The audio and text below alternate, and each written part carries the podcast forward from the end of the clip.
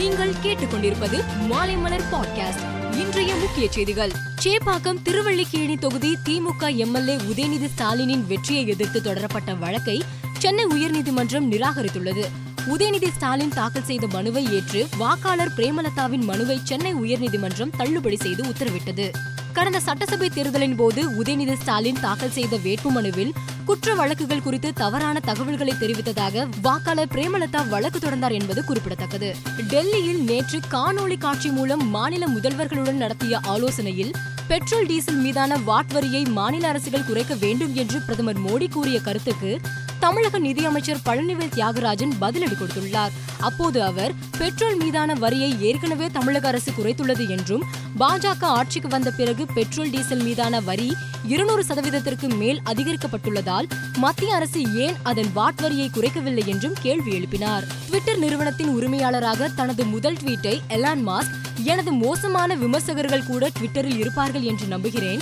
ஏனெனில் அதுதான் பேச்சு சுதந்திரம் என்று பதிவிட்டிருந்தார். இதற்கு பதிலடி கொடுக்கும் விதம் மூலமாக ட்விட்டர் தளம் இந்தியாவின் பேச்சு சுதந்திரத்தில் குறுக்கிட்டாலோ அல்லது அதற்கு நேர் எதிராக எங்களது சூழலில் வெறுப்பு பேச்சு மற்றும் வசைப்பாட அனுமதி கொடுத்தாலோ அதன் பின்னர் ஐடி ஆணையக்குழு நடவடிக்கை எடுக்கும் என எலான் மாஸ்கையும் டாக் செய்து பாராளுமன்ற தகவல் தொழில்நுட்ப குழுவின் தலைவர் சசி தரூர் ட்விட்டரில் இன்று பதிவிட்டுள்ளார். பிரதமர் மோடி இன்று அசாம் மாநிலத்திற்கு பயணம் மேற்கொள்கிறார்.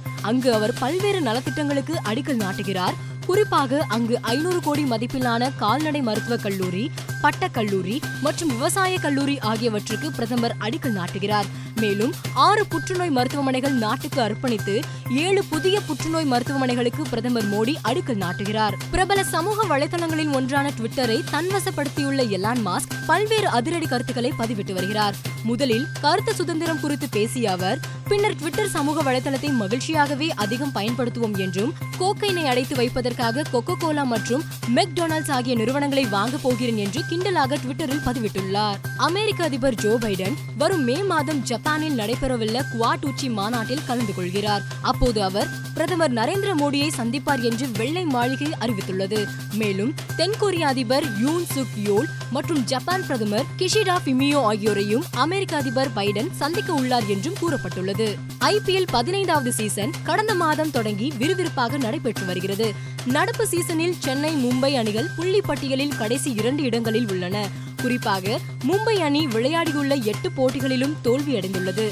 இந்நிலையில் ஐபிஎல் அணிகளின் விலை மதிப்பு பட்டியலை போப்ஸ் நிறுவனம் வெளியிட்டுள்ளது. இதில் மும்பை இந்தியன்ஸ் ஒன்பதாயிரத்தி தொள்ளாயிரத்தி அறுபத்தி ரெண்டு கோடி ரூபாயுடன் முதலிடத்திலும் சென்னை அணி எட்டாயிரத்தி எட்நூத்தி பதினோரு கோடி ரூபாயுடன் இரண்டாவது இடத்திலும் உள்ளது.